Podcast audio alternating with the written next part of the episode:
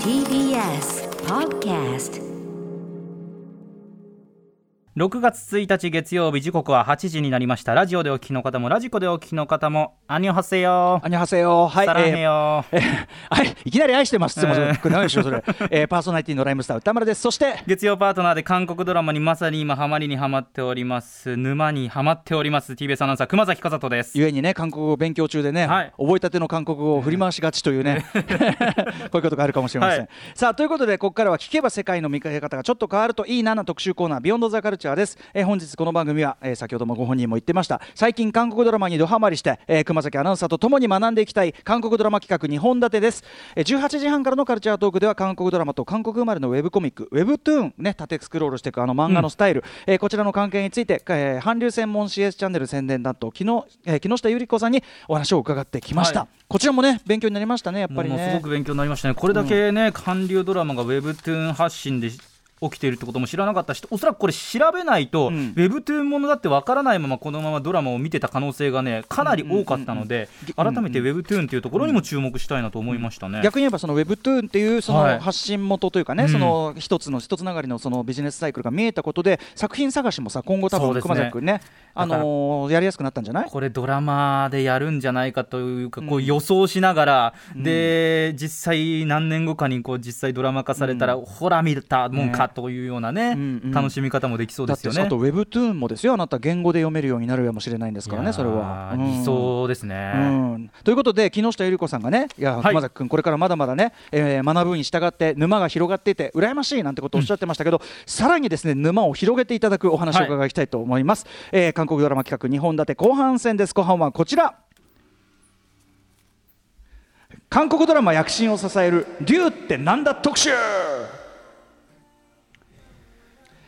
えー韓国映画 k p o p に続き今まさに上り竜の勢いで世界に選出しているのが、えー韓国のテレビドラマシリーズであることは18代の特カルチャートークでも、えーお伝えしましたし、まあ、この番組のなんていうの例えばオープニングトークでさパートナーの皆さんと最近どうなのが好きみたいな話してる中でもやっぱり圧倒的に韓国ドラマ出てくる率高まりましたね。うん。山本孝明アナウンサーも人間レ山ッスンって本さん人間レッスンみたいな、あとうん。日比ちゃんもいち早くねイテウォンレッスンとかねそうもう愛の不時着ハマってるって言ってましたよね、えーそんな感じで、えー先ほどから名前出てます。一つ目理由としては、えー愛の不時着、えーイテウォンクラスなど話題作を独占配信するネットフリックス、まあ、これのやっぱり動きが大きいわけです、はいえーネットフリックスいわば海外から出てきた巨大資本の竜ですね、えーそしてもう一つの竜が人気作を数多く手掛けるドラマ制作会社熊崎君もこのね、えー、とクレジットが出ると、うわこれは信頼だという感じがするスタジオドラゴン、えーこの2つの巨大な竜がこのドラマシリーズの盛り上がりに関係しているという特集なんですね。そうなんですよね。まさに「愛の不時着」なんかもスタジオドラゴンの作品でこの音楽も「愛の不時着」の音楽ですけどやっぱり思い出しちゃいますね「愛の不時着」の感動的なシーンの数々をこの曲を聴きながら、ということで、スタジオドラゴンって一体どういうものなのかですね。今夜いよいよその正体を知ることができるとまあ、我々がねあまりに無知すぎたということなんですけども、え はい。ということで、えーまあ、今ねそのネットフリックスとこのねスタジオドラゴン、えーこの2つの竜が韓国ドラマ界に何を巻き起こしているのか、はい。現地の情報にもお詳しい雑誌韓流ピアノ編集長露木恵美子さんにお話を伺います。露木さんよろしくお願いします。あ、こんばんは。よろしくお待たせしました。よろしくお願いいたします。さああのピアノつゆきです。はいということで、えーお電話でのご出演かつで、えー、と我々はねこのズームで画面をね、はい。見ながら後ろがまたすごいこれはなんですかこれは何の壁紙ですかこれは、はい、これはえっと今発売している6月号の表紙を飾って、イミンホさんですかこれは。イミンホさんですね。イミンホ。うんはい最高にかっこいい。ありがとうございます、うん。ちょっとね画面上の圧がすごいということで、あーごめんなさい さあということで、じゃあねえっ、と露木恵美子さんご紹介じゃあ熊崎君から改めてお願いしますはい、露木恵美子さんです。韓流取材歴18年、月刊誌韓流ピアノ編集長です。韓国への短期留学や200回の渡航経験を武器にですね、韓流映画、ドラマ、スターの情報を幅広く発信されています。韓国にその短期留学もされたということですねそうですね。私が始めた頃はもう私は社会人になってだいぶ経ってたので、なかなか踏ん切りをつけて飛び出していくことができなかったんでうんうんうんうん、大学で3週間とか1ヶ月とかやってるところに夏休みだけちょっと会社にお願いして行ったりとかそういうことはしましたね。でも今となっては、その露木さん完全にこれが仕事としてねプラスにもなってるとこじゃないですよねだって。あそうですね、うんうん。あのもうちゃんと聞き取りもできるようになったし。ね、ね。まだ喋ることはなかなかできないですけど。いやいやいやでもすごはい。くねまさにその興味の行きどころというのがいいこうね、結果というかサイクルになったいいもう最高の例です。熊崎君これですよ。いやー。目指すべきは。先輩、勉強させてください、露木さん。はいということで。すみません圧圧でちょっと押し気味になっちゃってごめんなさいね 本当に。露木さんがそこまで韓流というかねこういうあの韓国産のエンターテインメントハマられたきっかけっていうのは何ですか？なんかハマったっていうわけではなかったんですね。私はあの横浜なんで、もともと友達が中華街に住んでる人とか、韓国の子が同級生にいっぱいいたりしたっていうところから普通の日常だったんで、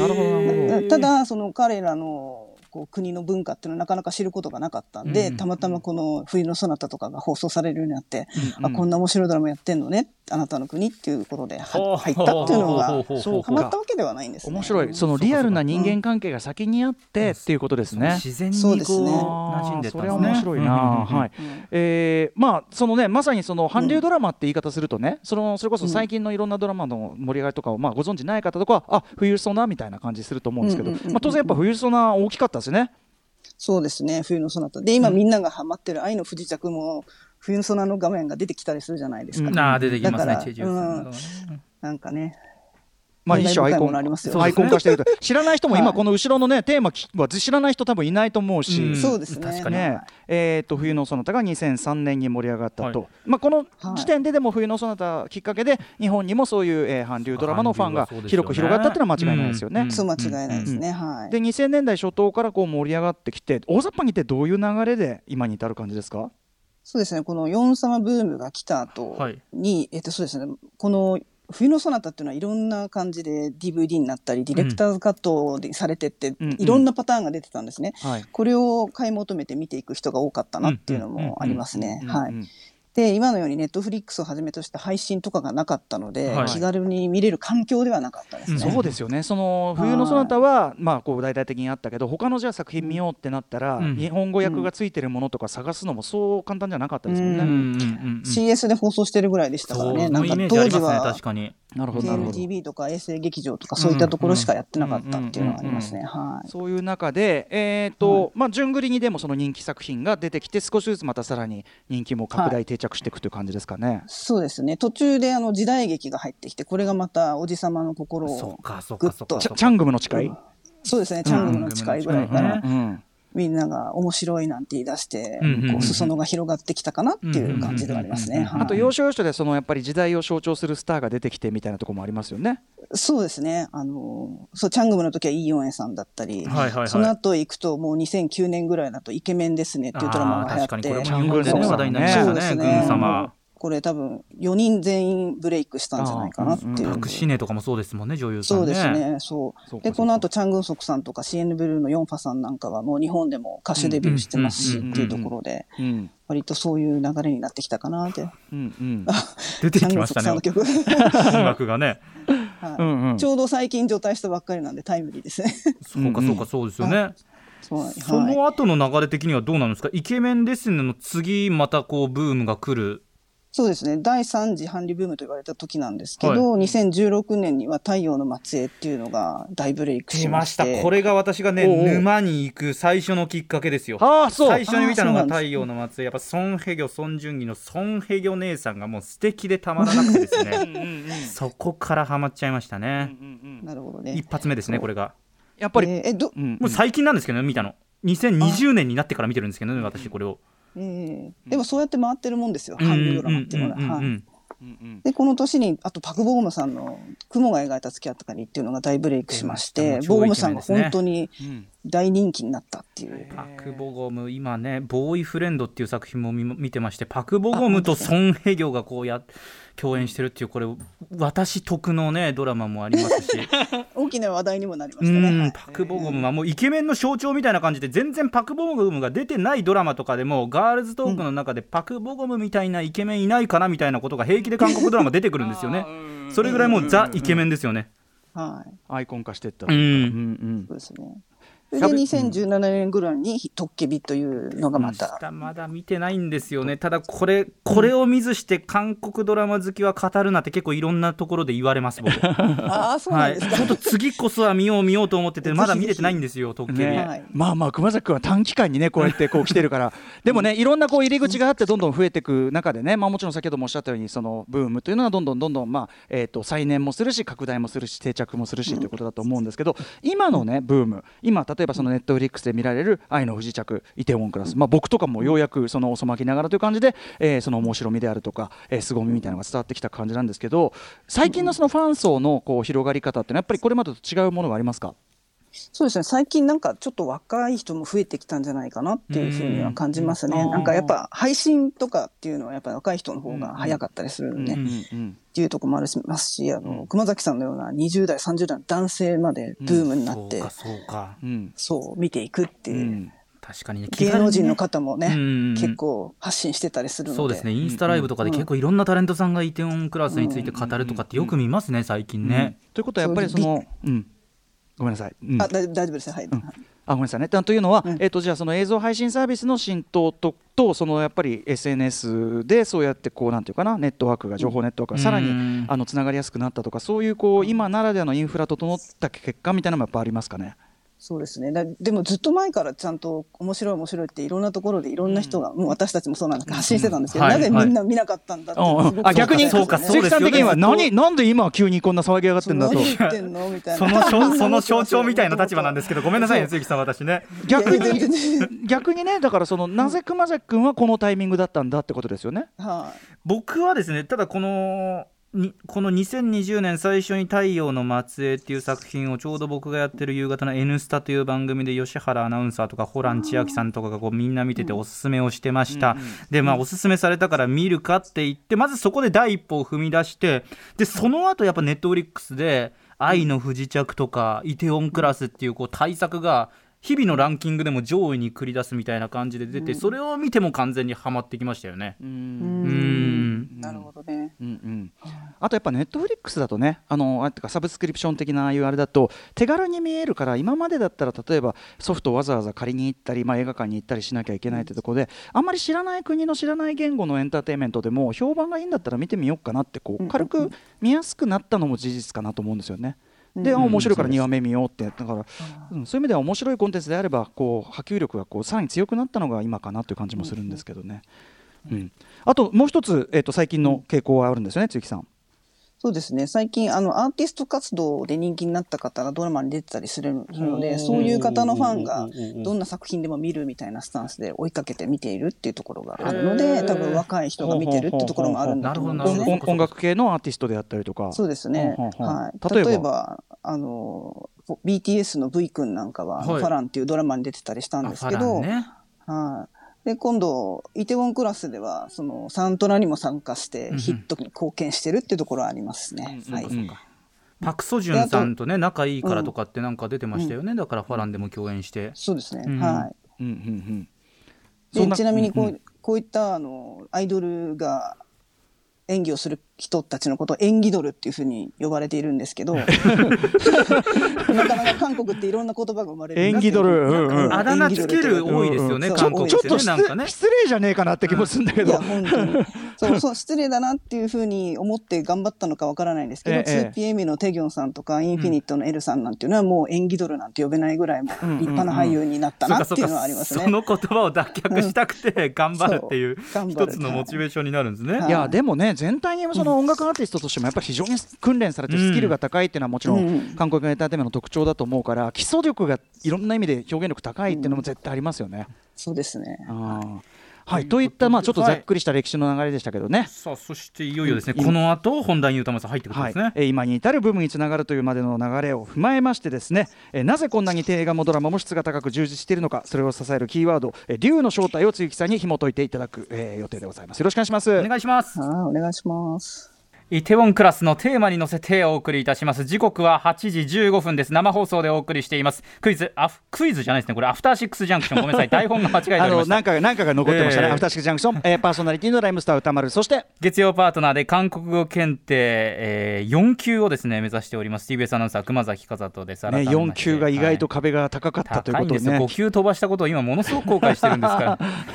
ら。ねいいですよ。でもね、はい、えー、そんな感じでいきましょう。はいこの時間は聞けば世界がちょっと変変わるといいなの特集コーナービヨンドザカルチャーをお送りしています。はい、えー、ということで本日この時間は韓国ドラマ躍進を支える竜ってなんだ特集ということで韓流取材歴18年月刊誌韓流ピアノ編集長露木恵美子さんにお話を伺っております、えー、よろしくお願いします。お願いします。よろしくお願いします。さあということで竜というのは一つ目は愛の不時着ですとかイテオンクラスなど話題作を独占配信するネットフリックスというですねまさに海外からやってきた巨大資本の竜のこと。そしてもう一つの竜が人気作を数多く手掛けるドラマ制作会社。私も大変気になっております。スタジオドラゴンという名前のスタジオ。ドラマ制作会社なんですがこの竜の正体をと躍進を学ぶためにここから3部構成でお送りしていきます。第1部韓国ドラマはなぜ今充実しているのか。第2部韓国ドラマ躍進を支えるスタジオドラゴンとはどういうものなのか。そして時間を許す限り第3部今おすすめの韓国ドラマとなっています。さあそれでは早速いってみましょう。第1部韓国ドラマがなぜ今充実しているのか？はい、えー、ということで先ほども話が出ましたが今ブームとなっているその韓流の、え韓国ドラマ、えー、まああれですねすごく充実してますけど、あのー、まあ、韓国の、ね、映像作品、まあ、映画がすごいっていうのは、まあ、僕なんかも前からひしひしともちろん感じているところなんですけど、うん、全体としてその映画が充実していることとそのドラマが面白くなっていることこれはリンクはしてるんですかね？そうですね。お金をかけて作っているってとこでは一緒だなとは思いますけど、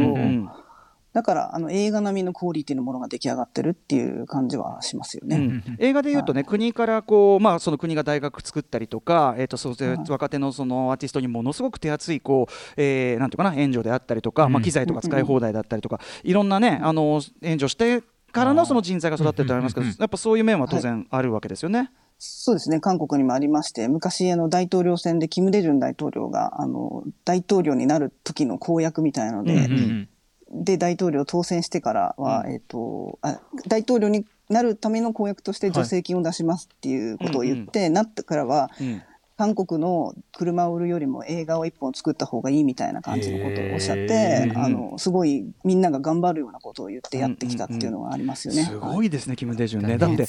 やっぱり文化輸出ってそれによってその国のことをまあよく知りますし、そしてやっぱ愛着も湧きますし、ある意味最強のこう輸出品っていうか。ね、文化が輸出されるって、そうですね、だからそこはすごい先見の明とかそして実際にでもねそれを年時間をかけてお金をかけて実際にそれを成し遂げたっていうのはすごいなと思いますね。すごいですよね本当ね。うん、そう。いい一台の車よりも一本の映画作って韓国というものを知ってもらった方がいいっていうこれ,、これは本当素晴らしいことだなっていうふうに思います、そして本当にそれが現実になって現実になってるっていうのがすごいですよね、有言実行で。えー、でまあ映画に関してはねそういうまあ国の後押しが非常にあるというのは伺っているんですけど、ドラマもどうなんですか？ドラマは映画に比べて、あの、支援が低いっていうよりは、あの、あまり目立ってないかなっていうところはあると思います。で、聞くところによると、そういう育成する場所もあるし、脚本家にそういう場を上げているような、あの、支援してるところもあるっていうふうに聞いてるんですけど、あんまり大きなニュースにはなったりしてないんですね。もうちょっと、韓流ペアもきちんと調べたいなとは思ってるところではあるんですけど、はい。なるほど。うん、あと、その、やっぱりこれだけ充実している背景みたいなのはどういうのがありますかね？ドラマは週に2回放送する作品が多かったりするので、うんうん、ケーブル局の視聴え地上地上波とケーブル局、うん、で視聴率をめぐってすごい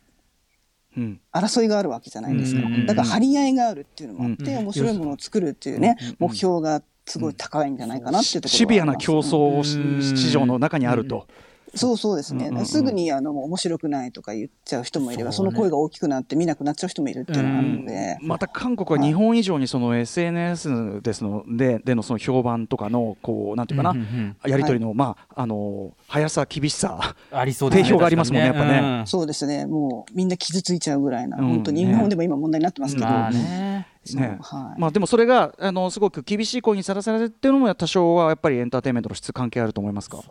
そうですねあの高くなっていくためにみんな頑張ってるっていうところなんじゃないかな。あと、ケーブル局がこれとんでもない視聴率を叩き出すってこう日本のなんとなくイメージとちょっとだと分かりにくいんですけど、うん、20%とか結構超えたりするじゃないですか。どういう感じですか、ね、韓国におけるケーブル局っていうのは？普通のチャンネルと変わらない、あの、地上波とは言いませんけど、はい、もう地上波と並ぶぐらいの普通のチャンネルとして見られてる感じがしうんうん、しますよね。うん。そうじゃないとケーブルでの20%とか、ね、なんか別に言われても、え？ってなるような数字なんですけど、うんうんちゃんと並べて出すってことは、一つ一つのチャンネルっていうか、ケーブルではないっていう認識でいるんじゃないかなっていう。まあ逆に日本がね、あの多チャンネル化は出遅れてるっていうところはね、当然ありますからね。うん。あとやっぱりそのね、まあ多チャンネル化というかね、その、あの、あれの最先端で言えばやっぱりネットフリックスっていうことですよね。ネットフリックスが目をつけてるってことですよね。そうですね。そこにお金を出していくっていうのがネットフリックスなんじゃないかなっていうふうに思ってます。だから、要はもともと面白くて充実してたところにネットフリックスが予算をさらに出すようになって、さらにすごくなっちゃったみたいな。そうですよね。そうですね。はい。で、さらに広い人そうに見られるようになっちゃった。はい。うん、で、なんか3年ぐらい前に、このネットフリックスのアジア向けの記者会見みたいなのがありまして、はい、そこでもうすでにネットフリックスの CEO の方たちが、あの、軽ドラマはとても興味がある質がいいということを明言されていて、日本はアニメ、韓国はドラマに注目しているっていうことを言ったらしいんですね。なるほど、そう、明言されてるんだ。うん。そう。それで制作会社と一緒にドラマを作るようになったっていう、この制作会社っていうのがスタジオドラゴンのことを言っていたんだと思うんですよ。で、えー、とそれの、まあ、ネットフリックスオリジナル、ネットフリックスのあれがついてても、まあ、作ってるのは韓国の制作会社ってことですよね。そうですね、はい。それが、スタジオドラゴン。スタジオドラゴンだけじゃないみたいなんですけど、うんうん、あのこの「キングダム」っていう朝鮮王朝を舞台にしたゾンビが出てくるやつがあるんですけど、これは、うん、うん、なんかねとスタジオドラゴンじゃないみたいなんですけどね、これはネットフリックスオリジナルみたいだけども、そう、で、ただ、ネットフリックスオリジナルなので、韓国のテレビ局でも放送してなくて、うん、本当にネットフリックスだけしか見られないっていう作品である。ちなみに、そう、そうなんですよ。はい。はい、えっ、ー、と、そうか。ということは、えっ、ー、と、うん。そうか、そうか。だからこれ、要するにネットフリックスとコラボレーションしてるような形でやってるけれどもだからネットフリックスオリジナルもありつつあとはあと僕思ってたのはあのザ・キングとかって、うん、韓国で今ドラマまさにやってるじゃないですか。そうですね、でそれがもうその同じタイミングでネットフリックスにも配信されるじゃないですか。はい、あれはどうなかなかないですよね、全部は終わってからじゃあ、ネットフリックスで配信しましょうとかじゃなくて、その話終わるごとにどんどん配信されていくじゃないですか、あれ、どういう仕組みなんですか？そうですね。こういうのがなんかネットフリックスの N シリーズ、N、えっ、ー、と、N? オリジナルシリーズでしたっけ、うんうんうん、えっと、ネットフリックスオリジナルシリーズ。と呼ばれていて、うんうん、韓国ではテレビ局で放送するんですけど、うんうん、あの、配信は、あの、全世界の配信は、配信が持ってるっていう、ネットフリックスが持ってるってやつで、あるんですね。うん、そう。だから、韓国のテレビでは週末にもあの、再放送もされたり、うん、どっかで再放送したりとかいうことはしているんですけど、うん、海外の権利海外での独占権を持っているのはネットフリックスっていうような作品なんですね。配信ものってそういうありますよね。だからあの他の本国では劇場公開作品だけどこっちではネットフリックスオリジナルとして出てるとか、ね、あのさっきも紹介したけどこっちでは本国ではフル作品として出てくるこっちではアマゾンで配信されてるとかいろいろねじれはあったりするっていうか、あるみたいです。はい。そんな感じなんですかね。はい。えええー、ということで、まあ、でもネットフリックスということは要は全世界の人も見るわけですから、やっぱり当然クオリティコントロールっていうか、一番厳しいところですよね。そうですね、うん、ネットフリックスはその、なんていうんですかねあの韓国のそのドラマシーンの中でもちゃんと面白い作り手みたいのをちゃんと捕まえてきて面白いものを作らせるっていうようなそういうこうディレクションっていうかそういう感じをしてるんですかね。してるように見えますよね。やっぱね、目利きの方がいらっしゃるんじゃないかなっていうふうにはすごく感じはしますけど、ね、それはその誰かが表に出てきてるわけではないけどもと。ちょっとまだ探れてないですね。でも誰かがいるんでしょうね。じゃないと、こんなね、どんどん出てこないですよ、名作の数々。韓国ドラマに限らずですよ、本当に世界中のね、例えばそのスペインのなんとかであるとか、そのそういうのを、やっぱりあのどこの国なの、これみたいなのをすごく拾って、拾ってくるっていうか、その配信してるじゃないですか。だから、多分その目利きディレクチームがいて各国のに詳しい。なんかやってるんでしょうねでしかもそれが全ネットフリックスのクオリティコントロールに関わるとしたらですよ。これ、あれですよね。名前なんか存在知られてたらヘッドハンティングされちゃうから。確かに。めっちゃ抱え込んでんじゃないですかこれ。裏でねなんかこうやってる人が絶対いますよねこうねそんなこと言って、露木さんがそうなんじゃないですか、大丈夫ですか、まあ、だからだからちょっと何も喋らなくなったみたいな、そんなことないですね、失礼しました。でも、はい、まあ、そのネットフリックス的な、そういうこうアンテナのなんていうかな、感度みたいなところとちょうど本当に合致しているというか。そうですよね、はい。ということで、はい、えー、言ってみましょうかね、ネットフリックスというまあ海外からやってきたこの竜に対しての、まあ、その韓国の制作会社、スタジオドラゴン、もう一つの竜について言ってみましょうかね、第2部。うん韓国ドラマ躍進を支えるスタジオドラゴンとは？はいということで、まあ、ネットフリックス、えー、が惚れ込んでタッグを組んでいるという韓国のスタジオドラゴンについて、えー、露木さんにさらに教えていただきたいと思います、えー、スタジオドラゴン今日もなんか何の音なく名前が出てるんですけど、うんうん、どういう会社なんですか？スタジオドラゴンとは親会社が CJ グループといいまして、韓国の大手食品会社なんですね。食品なんだ。食品会社なんだ、CJ って。えー、そうです。はい。日本でも、あの、食品会社とコラボレーションして、韓国の食品を多数出してはい,、るんで、はいはい、たまにだからスーパーとか行って CJ ってマークを見つけたら、あ、それは CJ の食品ですっていう感じですね。うんうん、あ騙されて買ってきちゃう人もいますからね、うちの父みたいに。韓国のものだと知らないでああ、なるほどね、なるほどね。韓国なんだっていうふうな。はい。で、この会社、うん、元は CJ グループという韓国、えー、食品のグループなんだけども、はい、うん、そうなんですけど、もともと放送とか音楽とか公演とかゲームとか、そういうスマートメディア事業本部を持っていて、うん、総合エンターテインメント企業を傘下に置いている、ね、まあ、映画とかでもね、CJ エンターテインメントドーンって出ますよね、確かに。はい、で、その実績からドラマ部門、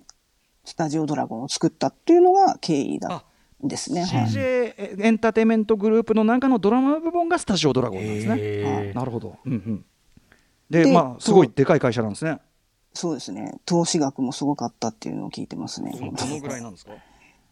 ？650億ウォン大体日本円でいうとどれぐらいですかね？57億円というふうに聞いてはいます。へそうかそうかだから親会社ものすごいお金持ちだからそこに予算かけて映像作品も作れるから結果的にいいものが作れちゃうんですねこれね。そうそうですね。うん、うん、えー、でいつ頃これは設立されたんでしょうか？まだ歴史は浅いんですけど、はい、2016年5月頃からですね。はい。うんうん、あ、まだ比較的最近、だいぶ最近ですね。最近ですよね。うんうん、なのに、国内の制作シェア率ナンバーワンっていう言われていまして、これ、やっぱりもともといた優秀な人材をこうガーッと引っ張ってきたみたいなところもあるんですかね？あると思いますね。はい。で、もうめちゃめちゃ調子よくということですかね。うん、そうですね。はい。うん。えー、で、スタジオドラゴン、どんな作品を作ってる会社なんでしょうかね？はい、先ほどあのお話ししました「トッケビ」という作品とか、はい、あと「ミスターサンシャイン」と言いましたのイ・ビョンホンさんという俳優さんが出てたドラマなんですけど、うん、こちらも作制作してますね。うん、あと「青い海の伝説」あれイ・ミンホさんでしたっけこれ？そうです。ですね、イ・ミンホさんで「あの愛の不時着の」あの脚本家が書いたっていうドラマになりますね。はい。で今愛の不時着が人気っていうふうになってます、はい、まあ、とにかく見ますよね。本当にスタジオドラゴンっていう名前をドラマを見ているとそうですね。あのクレジットがあるとなんかちょっと安心するというか。安心感のある、ね、やっぱ本当そうなんですね。なんか内容聞かなくても面白いんじゃないかなみたいな感じはしますよね。でもこの今伺った一連の作品、例えばトッケビだったらその先ほどねあの熊崎君がハマるきっかけになった太陽の末裔の、えー、監督脚本、うん、えー、俳優コンビとか、要するにそのもともと実績あって間違えない人たちで間違えない座組をちゃんと作るっていうか割とそういう感じですかね。そうですね。なんかその、スタジオドラゴンででできた時に、その人気脚本家をみんな保有してる事務所をこう、スタジオドラゴンに呼んだっていうところがあったらしく、うんうん、このキム・ウンスクさんとかは、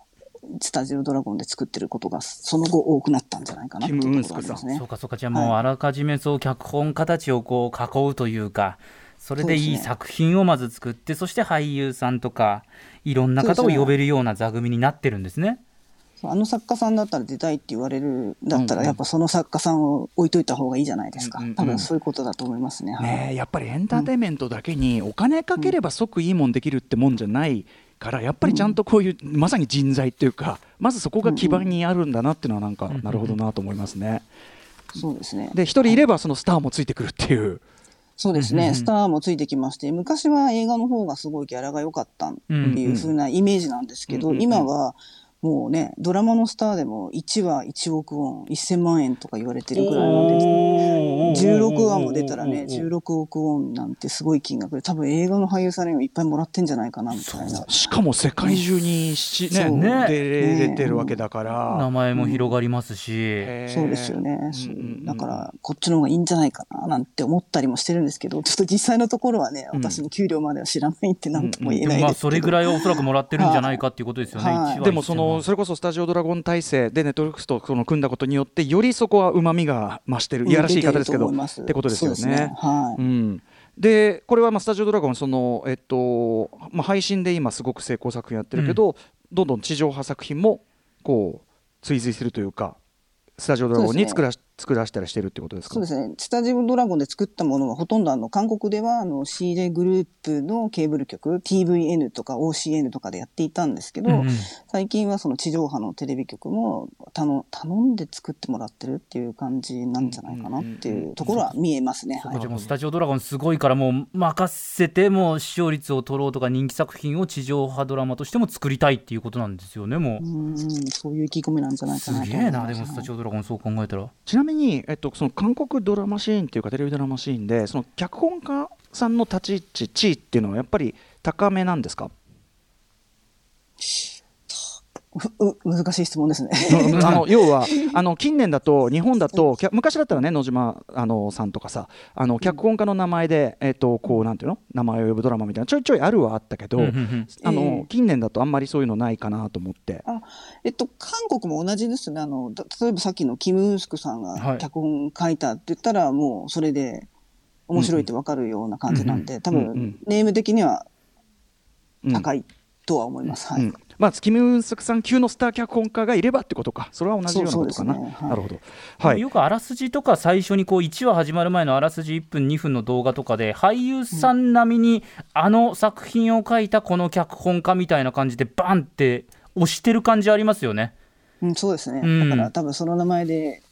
安心感を与えるっていうところがあるかもしれないですね。はい、えー、でスタジオドラゴン、えーと、非常に、まあ、要するに作り手というか参加する側としても信頼度が高い会社ってことになってるんですよね。はいそうですね、うん、これはなぜなんでしょうか？えっ、ー、とですね、はい、脚本家においては以前はそのなんていうんですか、うん、脚本家においては以前はあの、うん。はい、時間がなくて、うん。なかなか作ることができなかったんですけど時間を長い時間くれたりしてるので、まあ、要するにすごいせかされてこう作ってたりしてたのがってことですかね。そうですね。ちょっと制作期間が長くなったりしたんで余裕を持って作れるようになったっていうところも見れますよね。まあ自転車創業的に作ってたのがちゃんと余裕を持っていいものを作ろうっていうような環境になってるってことですかね。はい、そうですね。はい、うん、これ制作全体にも言えるスタジオドラゴンはそういうちょっと体制が良くなってるっていう面が終わりなんですよね。あるんですよね。そうですね。はい、あります。あると思います。はい。えっ、ー、と、結局週に2回とか週に5回とか放送する韓国ドラマなので、うん、やっぱりね、そんなに簡単にはドラマなんて撮れないですからね、うん。うん、ある程度余裕を持って撮らないといけないっていうところがやっぱり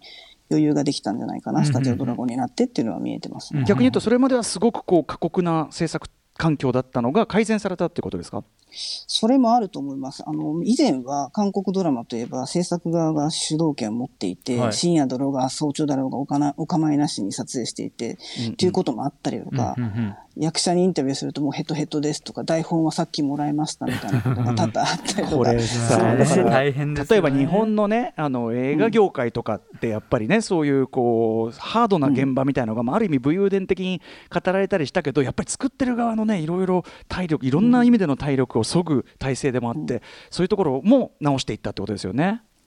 そうですね、うんうん、事前に作れるようになって治ってきてるんじゃないかっていう感じがします。うん、昔だったら本当に最終話が、うん、あの、最終話の放送、1時間ぐらい前に最終話が出来上がったみたいなこととかも、普通にあったり、最終話の撮影をした俳優がビデオを持ってテレビ局に行ったみたいな話とかも、聞いたことがまあ、それぐらい過酷でギリギリまでやってたっていうね。まあでもそれはね、あのもちろんそのいろいろ非合理をねこう負担させることでもあるし、何よりあのもう時間がないからこれでいいやみたいなことになりかねないからあんまりやっぱりクリエイティブ的にもよくないですね当然ね。そうですね。まあそういったあたりをスタジオドラゴン制作体制からこう改善していったというところもあると。でその背景にやっぱり韓国社会のいろんなこう背景もあったりするということですかね。韓国社会あ韓国社会すみませんあの、えーと、労働環境がこう良くなっていた要するに SNS 先ほど、はい、最近なんか労働基準法じゃないですけど、そういうのが決まったみたいで、だいぶ。日本と同じような状況にあるってことですかね。うん、うん、そうですね。なんか短くなったらしいので、その短い中で俳優を長い時間確保することできないから、やっぱり自伝制作として何ヶ月も前から撮るっていう風なスタイルを取るようになってきたっていうのが一つではあると思います。はい、なるほど。これね、うん、SNS のもちろん批判の声にさらされて、えっ、ー、と、うん、まあ作品の質が磨かれていく面もあるだろうけど、うん、テレビシリーズとかってあの放送中にこう反響が返ってくるじゃないですか。結構右往左往しちゃわないかなっていう。いそうそうなんですね。昔はそういうのが多かったんですよ、本当に。なんか多分そのまま脚本家が思っているストーリーでいけば絶対面白かったのにっていうのが、ちょっと今タイトル言えないですけど、本当そういうの多かったんですよ。うん、だけど今はだいぶ、あの、後からみんながね、こう、SNS とかで言うからもう関係ないじゃないですか。そこはそれで、やっぱ脚本家が思ってることちゃんと書いた方がいいっていうのを常々思ってましたんで。そうそう今はじゃあ、ごめんなさい、ネットフリックスとかだったらカンパケになってたりするってことですかね。うん、息配信だったりするからとかどうなのかな？そういうことじゃない？あとはあれじゃないですか、あの、その、世界配信とかしてるんで、あの、国によっては、検閲とかあるじゃないですか？違いますか？ね。あと、字幕つけたりするのも時間かかるっていうのもあるから、多分、早めにやってるっていうのもあると思うんですよ、ね、そうか。そんな右往左往してる場合じゃなくなったってことですかね。その先にやることが盛りだくさんなんですね。はい。えまあ、先ほどもおっしゃいましたけど、要するに、えっと、海外に出す際に、まあ、事前にきっちりこうパッケージングで制作するというのは、まあ、必須でもあるってことですかね。そうですね。うんあとやっぱ脚本家のアート性というか、はい、クリエイティビティ性が中心に来てるってとこですか？そうですね最近オリジナル脚本が多い多いですよね、そう。で映画のスケールのようなのを描けることができるっていうのが、そういうところが多分その海外の人に通じてるんじゃないかなっていうふうには思います。はい。やっぱオリジナルのものってあの、うん、面白みがあると思うんですね。うんうん、で、あの、もともとあるものってなかなかローカライズしていくの大変だと思うので、はい。韓国発でオリジナルのものをこう作っていくというかね、ということですかね。はい。えー、ということで、えっ、ー、と、まあ、スタジオドラゴンは、まあ、CJ エンターテインメントという、まあ、巨大資本の中で作られてなおかつネットフリックスが、えーと支援があることによって、えー、まあ、新しいドラマ作りのこうシステムを作ったというようなことですかね。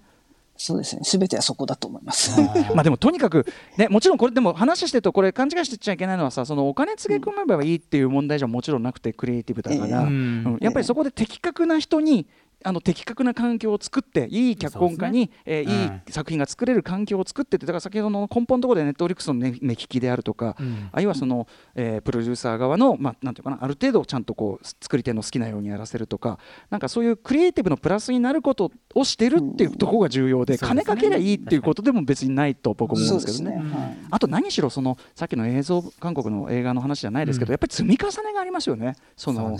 人材とかノウハウを、そのっていう10年来から積み重ねてきたという部分、それが開花したというところは当然あるんじゃないかと思います。はい。といったあたり。はい。ここまで、えー、月刊誌韓流ピアノ編集長露木恵美子さんに今勢いのある韓国ドラマについてですねこれから伺っていきたいと思います。第3部こちら。今おすすめの韓国ドラマはこれだはいということで、えーと、ここから先はですね、つゆきさんに、えーと、ここから先のおすすめドラマというかね、我々もね、はい、あの熊崎君もいろいろ知っていきたいと思いますんで、はい、よろしくお願いします。お願いします。はい。はい、えーとですね、これ6月4日から配信だと思いました、ネットフリックスで。うん、賢い医師生活という。これからだ、これからこれからこれから。なので、私も全部は見れていないんですけど、はい、まあ、これは、あの、もともとは、えっとですね、この、応答せよシリーズっていうのの手掛けたヒットメーカーのシー・ウォンホさんが作っているっていう監督が、はい、で、脚本家が、あ、脚本めんなさい、えっと、監督がやっているっていうことなんですね。で、この監督さんは、えっと、これ人間ドラマみたいのが上手に描ける方です。はいうん、で、賢い医師生活というのはどういう話かと言いますと、はい名門ソウル大学の医学部に入学した5人が、えっと、まあ、その頃若かったんですけど、40歳になった今、うん。5人で同じ病院で仕事することになったっていう。で、まあ、本当は病院の話っていうと、その病気の話とか、施設の話とかに話が寄っちゃいがちですけど、これは私生活にもすごいフィーチャーされていて、うんこの5人が、あの、私生活でバンド組んでやってるみたいなところが、こう、なんていうんですか、人間ドラマとして面白みが出ているっていう。ドラマになります。ね、はい。はい、とにかくあの新ボンホさんという方のなんていうのかな、うん、作り手としての信頼感っていうのがまずあるわけですもんね。そうですね。この人が出てたから、あこの人がやったから、はい、あのカメオ出演をしたりとか、もう一回出てるっていう人も出てきています、ね、ドラマ同士のクロスオーバーとかね、うん、あの他のエンターテイメントって結構ありますね、韓国ね、はい、多いですね、めちゃくちゃ多いですよね、うん、韓国ね、確かに。だからそういう意味では、これ気に入ったら、この後にその同じ監督の応答せよシリーズ見てもいいっていう感じですかね。うんうんうん、そうですね、応答せよシリーズ、本当にいいですよ、これ、ぜひ見た方がいいんじゃないかなって、そう賢い西生活を話していますいやいや、いいと思いますよ、えーと、賢い西生活はこれから始まるけど、はい、えーと、シン・ウォンホ監督、応答せよ、これどういう話なの、ね、これ。応答せよっていうのは、この3、3つシリーズがあります。はい、3つありましたお話が。うん、応答せよ1997、1994、1488、1988って言って、うん、あの、年代の話なんですけどね。その昔のこと、昔の家族の話とか友達同士の話とかを、その時代、97年、94年、88年っていう代で描いてるっていうのがあるんですよ。うんうん、なので、私なんかの年からすると、その97年よりも88年のソウルの方がちょっと、あなんかあ、こんな時代だったんだな、そういえばオリンピックがあったな、なんていう懐かしく思ったり、あの、劇的に韓国がこう、なんていうんですか、あの、洗礼されていくのがよく見える感じですね。面白そう、お話伺うだけで。こんなにあれだったんだ、みたいな。昔はっていうね。なんでぜひ、うん、順番通りに見てください。97、うんうんうん、94、88。その順番、遡りで。そう、遡りで。時代的にね。面白いです、本当に。応答いや、お話聞いてたら応答すよ、これ絶対見なきゃ。で、なおかつ、賢い私生活、これ、その後ね、あの、えっと、シン・ウォンホさんの監督最新作。ちなみに、えっと、主演のチョ・ジョンソクさん？はい。この方は？この方はですね、ミュージカルスターでもありまして、うん、で、このドラマの中では必ず、あの、バンドマンでギターをやってるんですけど、うんうん、ものすごい上手で、歌声もかなり、うん、素晴らしいものがあって、確かね、第3話ぐらいで歌ってるのは、あの、うん、このドラマの放送後に音楽チャート1位を取ったぐらい。あ、あ、それぐらいなんだ。なるほど。そうなんです。はい。はい、ということで、賢い私生活、これが、えっ、ー、と、ネットフリックスで、いよいよ、えっ、ー、と、6月4日から。4日だから、もうすぐですね。すねそうですね、うん、はい。さあ、続いて、何いきましょう？続いては、椿の花咲く頃という作品なんですけど。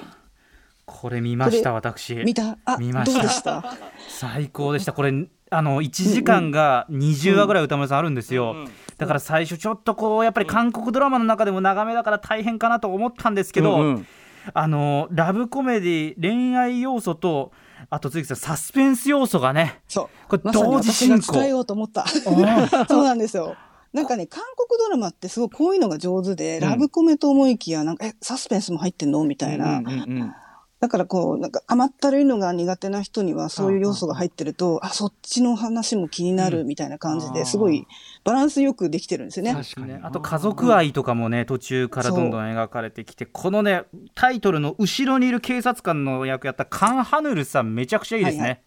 そうですね。この人、除隊後すぐの作品、これだったと思うんですけど、うん、よかったですね、この作品選んでねっていう。うん、こう田舎の警察官の役をですね、熱演してるんですけども、韓国語、ハングル分かってなくても演技派だなっていう、演技うまいんだなっていうのがすごくよくわかります。ええー、よかったです。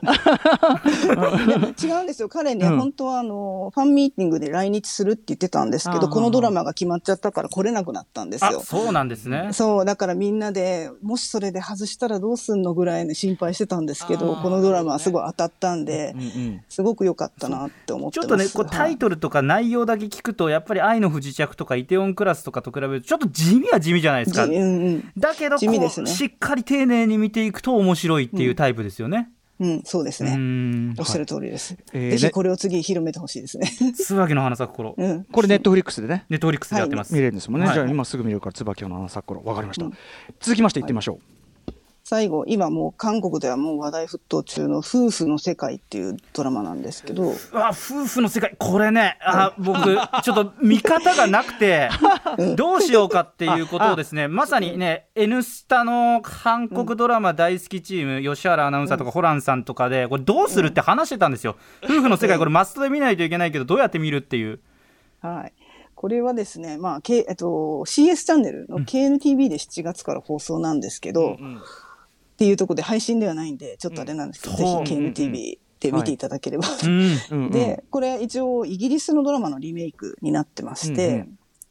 あの女医さんと映画監督の夫婦がいましてすごく幸せな家族だったのに旦那が浮気をしていたって、うん、不倫をしていたってそれをきっかけに離婚するんですけどもうこの女医の奥さんの方の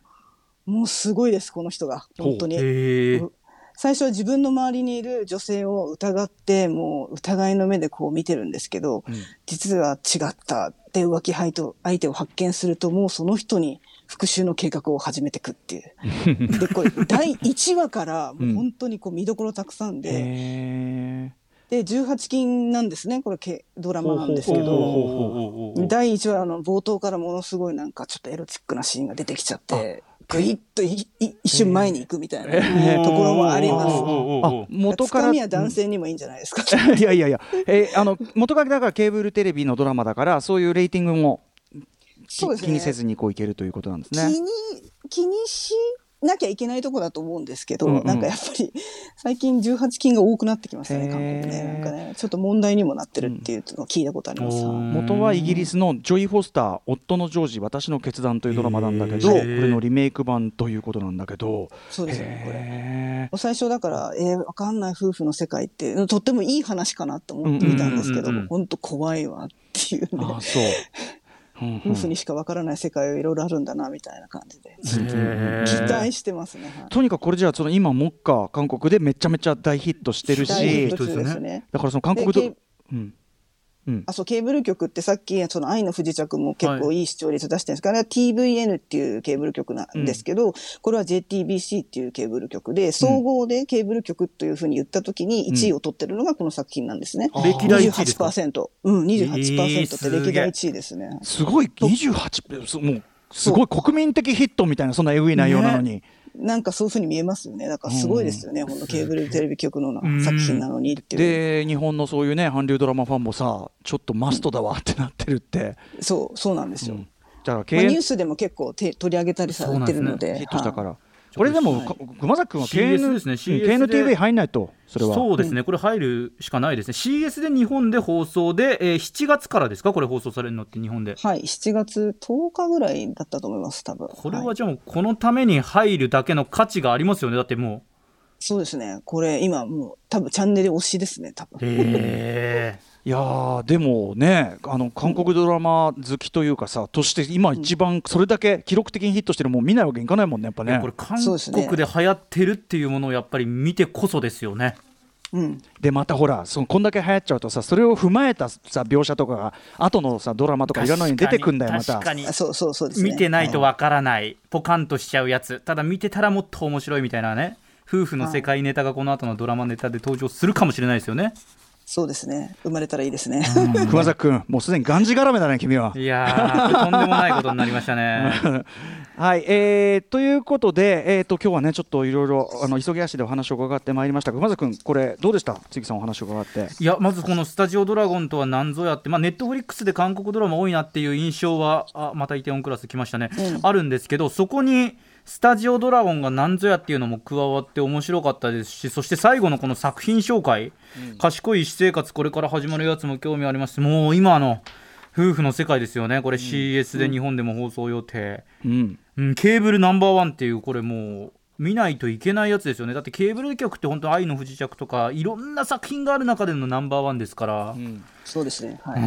い、ぜひ注目していただきたいです、ね。うん、どれもめっちゃ面白そうってなったけど特にちょっとすみませんそのこの3本ってずれたらになっちゃうけどやっぱ応答せよがそのごめんなさい、うん、げとけばよかったいやいいのいいの。でもそのやっぱり韓国ね 社会のその近現代史というのかな、そこの流れっていうところにも興味があるから、あの、そこもそこだってそこ入り口でも全然いいんですよね全然。そう全然いいと思います、はい、応答せよがすごく僕はちょっと興味が惹かれましたね。ね。さあといったあたりで最後のまとめとして、えー、杉木さんから一言そしてお知らせ事なればお願いします。